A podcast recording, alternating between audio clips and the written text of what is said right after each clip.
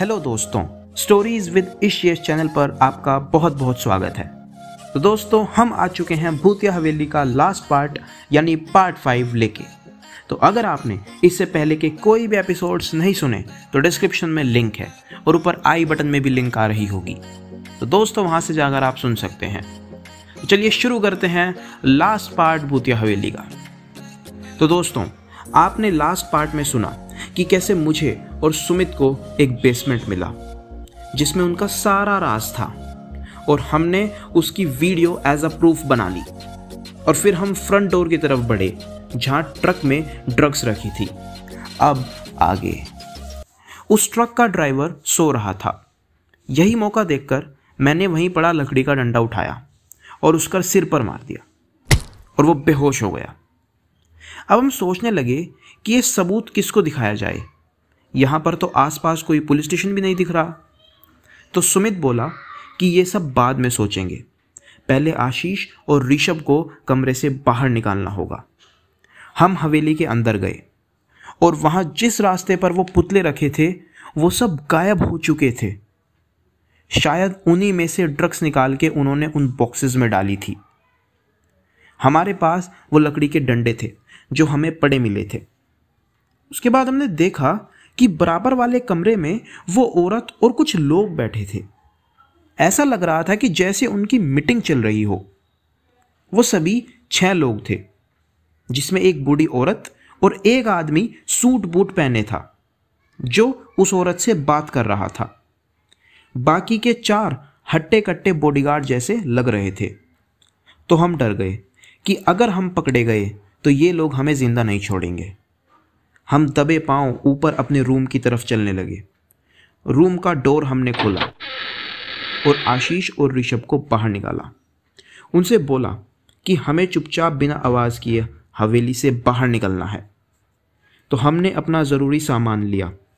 तब सुमित बोला कि हमें खिड़की से ही नीचे उतर के भागना चाहिए।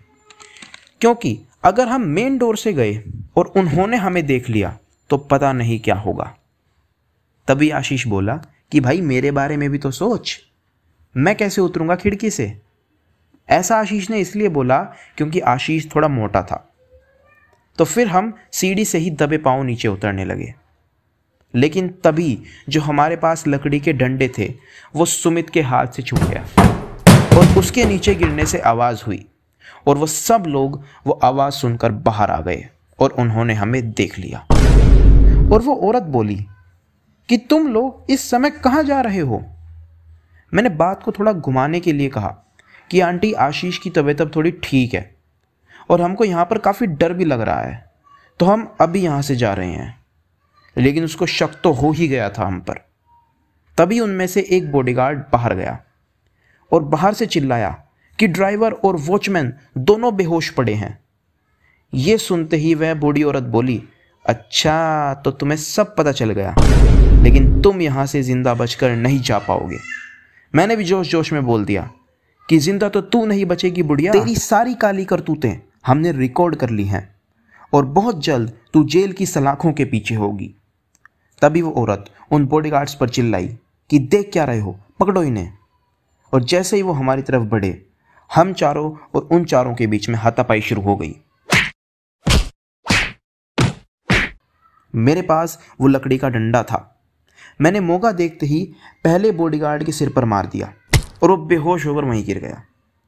और सुमित ने भी एक के सिर में दे मारा। वो भी बेहोश हो गया। हाथापाई में आशीष को काफ़ी चोट लग गई थी। हमने बाकियों को धक्का मारकर आशीष को संभाला और बाहर की तरफ़ चकमा देकर भागे। लेकिन वो भी हमारे पीछे भाग रहे थे। हम बाहर अपनी गाड़ी के पास आ गए और मैंने सुमित को बोला कि जल्दी गाड़ी स्टार्ट कर। हम गाड़ी में बैठकर वहाँ से निकले, लेकिन वो भी गाड़ी में हमारा पीछा कर रहे थे। और तभी उन्होंने हमारी गाड़ी पर पीछे से गोली चला दी। ये देखकर हम काफ़ी डर गए कि इनके पास तो हथियार भी हैं। हमने गाड़ी तेज़ भगाई, लेकिन तभी सामने से एक तेज स्पीड में ट्रक आ गया।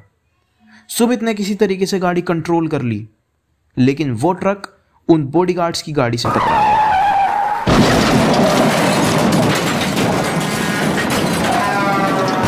और उनका एक्सीडेंट हो गया।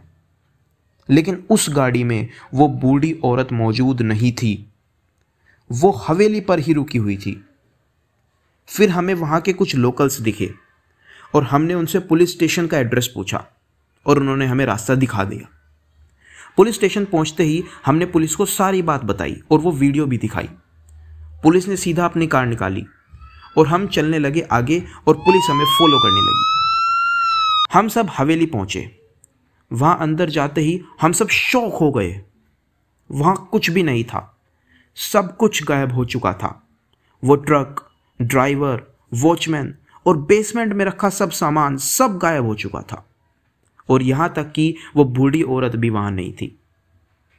लेकिन उस प्रूफ के बेसिस पे पुलिस ने उस औरत की खोज शुरू करवा दी। और दो घंटे के अंदर अंदर पुलिस ने उसको थोड़ी ही दूरी से पकड़ लिया। और सारा सामान भी एक बेसमेंट से ही बरामद कर लिया। और उस पूरे ड्रग्स रैकेट का पर्दाफाश हो गया, जिसमें काफ़ी बड़े बड़े लोग भी पकड़े गए। उसके बाद हम डॉक्टर के पास आशीष को लेकर गए, उसका चेकअप कराया। लेकिन सब कुछ नॉर्मल ही था। सब कुछ सही होने पर हम अपने घर की तरफ़ चल दिए। इस बात को अब काफ़ी टाइम हो गया, पर आज भी कभी कभी जब हम चारों मिलते हैं तो वो डरावने पर याद आ ही जाते हैं। और सोचते हैं कि लोग पैसों के लिए किस हद तक गुजर जाते हैं। तो दोस्तों, यहीं पर एंड होती है भूतिया हवेली की ये मिनी स्टोरी सीरीज़ उम्मीद है आपको ये कहानी पसंद आई होगी। प्लीज़ इस वीडियो को लाइक करें और अपने दोस्तों के साथ भी शेयर करें। और अगर आप स्पॉटिफाई पर सुन रहे हैं तो हमसे यूट्यूब पर भी जुड़ें। हम जल्दी मिलते हैं आपसे एक और नई कहानी के साथ। तब तक be safe be healthy Give me to doubt, try to keep me down, but I'll put the flame out. You can't get to me. Throw your sticks and your stones, go break all of my bones. You won't ache my soul. You can't get. Hello hello हाँ जी कौन तुम वही हो ना जिसने उस बूढ़ी औरत को पुलिस के हाथों पकड़वाया था